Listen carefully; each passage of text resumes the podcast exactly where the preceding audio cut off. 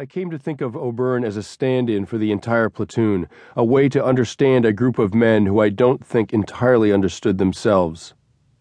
One valley to the north, two platoons from Chosen Company accumulated a casualty rate of around 80% during their deployment. Battle Company wasn't hit that hard, but they were hit hard enough. This morning I'm going to interview Justin Kalenitz, one of the wounded from Chosen, and O'Byrne has asked if he could join me. It's a cold, sunny day with little traffic and a north wind that rocks the car along the open stretches and on the bridges. We barrel southward through the industrial dross of New Jersey and Pennsylvania, talking about the deployment and the platoon and how strange it is, in some ways for both of us, to find ourselves in the United States for good.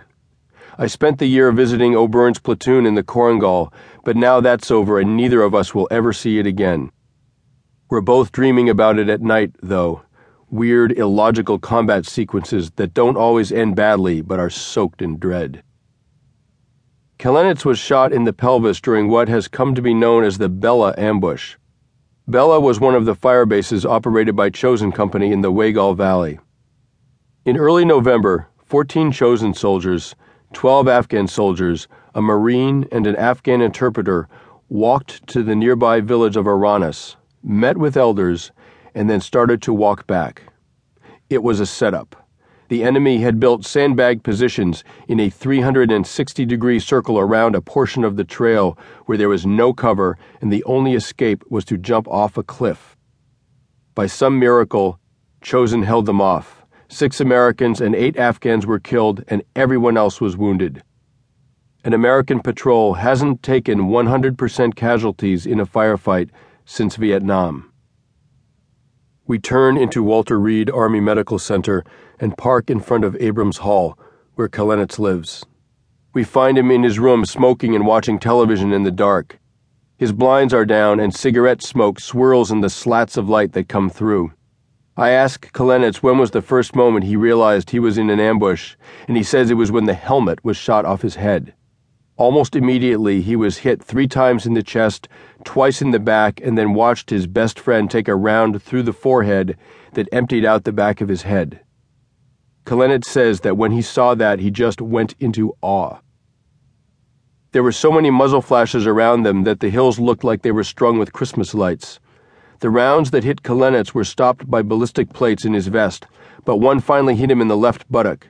It shattered his pelvis and tore up his intestines and exited through his thigh. Kalenitz was sure it had severed an artery, and he gave himself three minutes to live.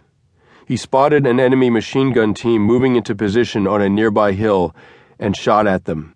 He saw the men fall.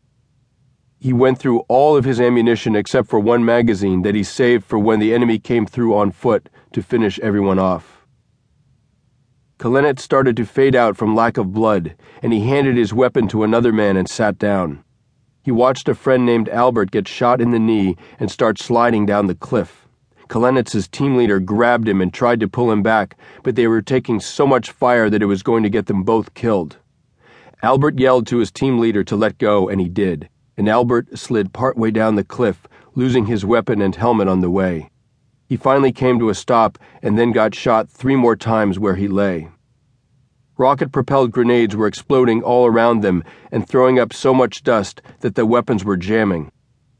Men were spitting into the breeches of their guns, trying to clear them. For the next hour, Kalenitz faded in and out of consciousness, and the firefight continued as one endless, deafening blur.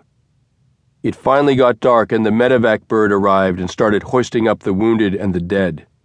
There was a dead man in a tree below the trail and dead men at the bottom of the cliff. One body fell out of the Skedco harness as it was being hoisted into the helicopter, and a quick reaction force that had flown in from Battle Company had to search for him most of the night. The last thing Kalenitz remembered was getting stuck with needles by doctors at the base in Asadabad. The next thing he knew, he was in Germany. His mother had come home to a message telling her to get in contact with the military immediately and when she did, she was told that she'd better fly to Germany as fast as possible if she wanted to see her son alive. He was still alive when she arrived, and he eventually recovered enough to return to the United States. O'Byrne has been quiet most of the interview. Did anyone bring up the issue of walking at night?